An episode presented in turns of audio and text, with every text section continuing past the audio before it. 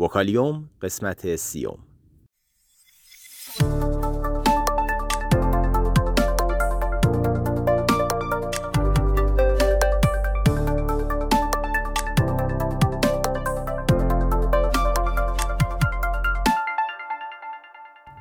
صدای ما را از آسمان نمای گنبد مینا در منطقه فرهنگی گردشگری عباس آباد تهران میشنوید.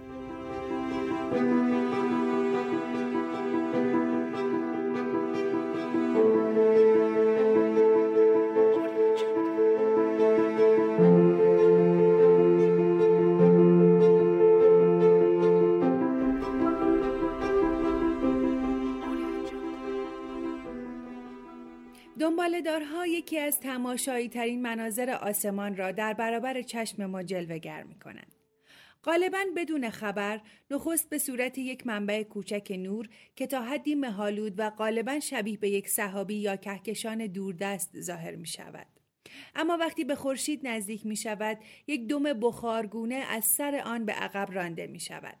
امتداد این دم همیشه در جهت مخالف خورشید است. وقتی دنبالدار به خورشید نزدیک می شود، این دم بلندتر و با دور شدن از خورشید کوتاهتر می شود. دنبالدارها نوعا حتی در نزدیکترین فاصله از میلیون ها کیلومتری زمین میگذرند و بنابراین حداقل حرکت ظاهری را نشان می دهند. از این رو هرگاه یک دنبالدار درخشان ظاهر شود احتمالاً به مدت چند هفته دیده می شود.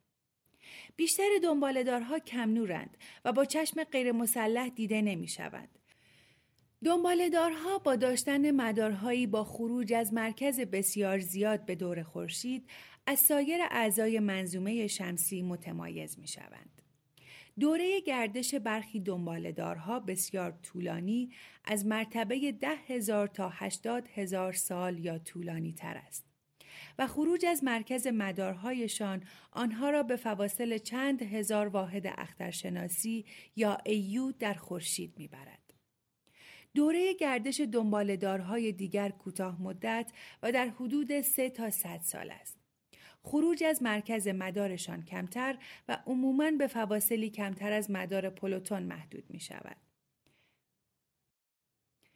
مدارهای دنبالدارها بر اثر نیروی خارجی تغییر می کند.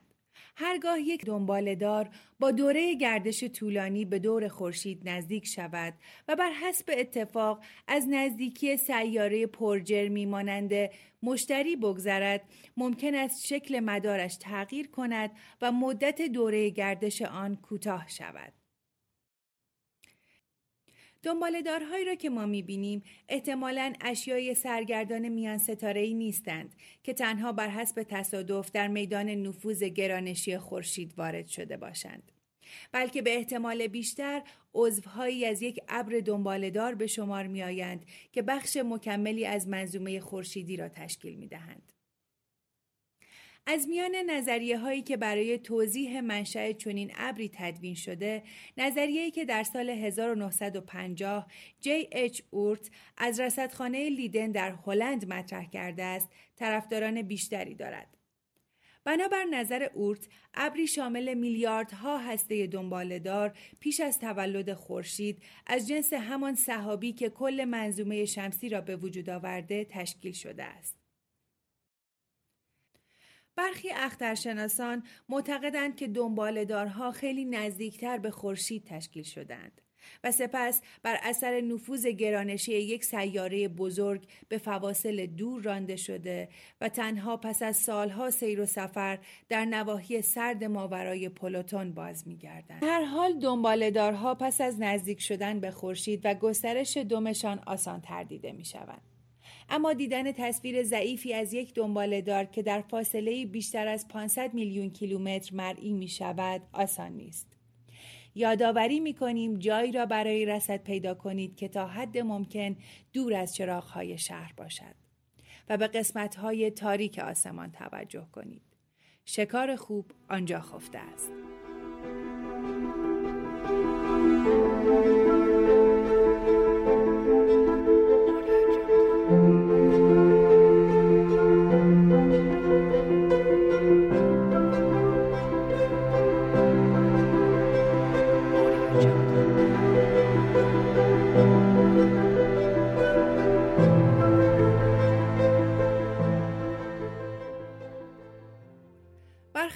دنبالدارها که در خلال نشست رویت یک شبه در میان ستارگان ثابت به نظر می رسند، شهاب پدیده زود گذر است که فقط چند ثانیه دوام می آورد.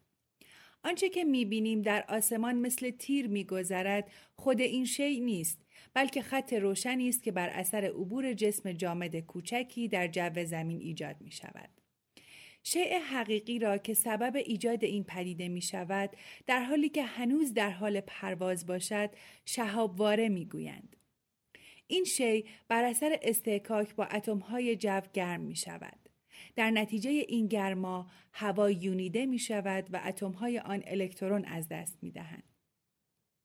وقتی که اتمهای یونیده الکترونهای آزاد میابند بار دیگر با آنها ترکیب می شوند و این الکترونها به ترازهای پایینتر اتمها گذار می کنند و بر اثر این گذارها نور ایجاد می شود. قسمت اعظم شهابوارها بزرگتر از دانه شن نیستند و حد اکثر به اندازه یک ریگند که در خلال پرواز منهدم می شوند. گاهی یک جسم بزرگتر وارد جو می شود که منظره تماشایی به نام آزرگوی یا شهاب آتشین ایجاد می کند. اگر این شیع پس از پروازش دوام آورد و روی زمین بیفتد آن را شهاب سنگ می نامید. اگر شب هنگام به حالت درازکش به آسمان خیره شوید تعدادی شهاب را خواهید دید. البته اگر محل قرارگیری شما تاریک و به دور از آلودگی نوری چراغهای شهر باشد برای رویت شهابها بسیار مناسب تر است. در این شرایط حتی اگر دقیقا ندانید به کجای آسمان نگاه کنید چشمتان رگه های روشن را به آسانی پیدا می کند. بهترین موقع برای دیدن شهاب بین نیمه شب و سپید دم است. درخشندگی شهاب عمدتا به سرعت ورود آن به جو بستگی دارد. در ساعات شامگاه یعنی پیش از نیمه شب شهابهایی را که بینیم با حرکت زمین به دور خورشید جلو می روند و از این رو با سرعتی کمتر تقریبا 15 کیلومتر بر ثانیه به جو وارد می شوند. اما در ساعات پیش از صبح شهابهایی که به جو ما وارد می شوند از مقابل با زمین برخورد می کنند و در نتیجه سرعت زمین به سرعت آنها افزوده می شود و به 70 کیلومتر در ثانیه می رسد. از این رو بسیار درخشانتر به چشم می آیند.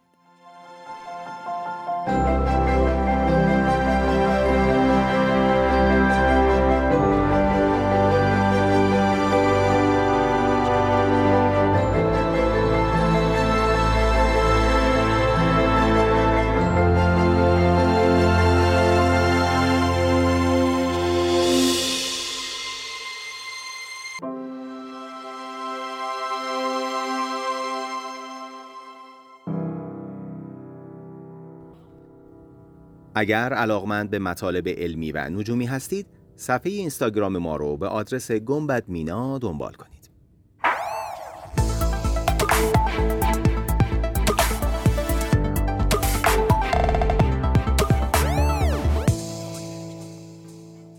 وکالیوم.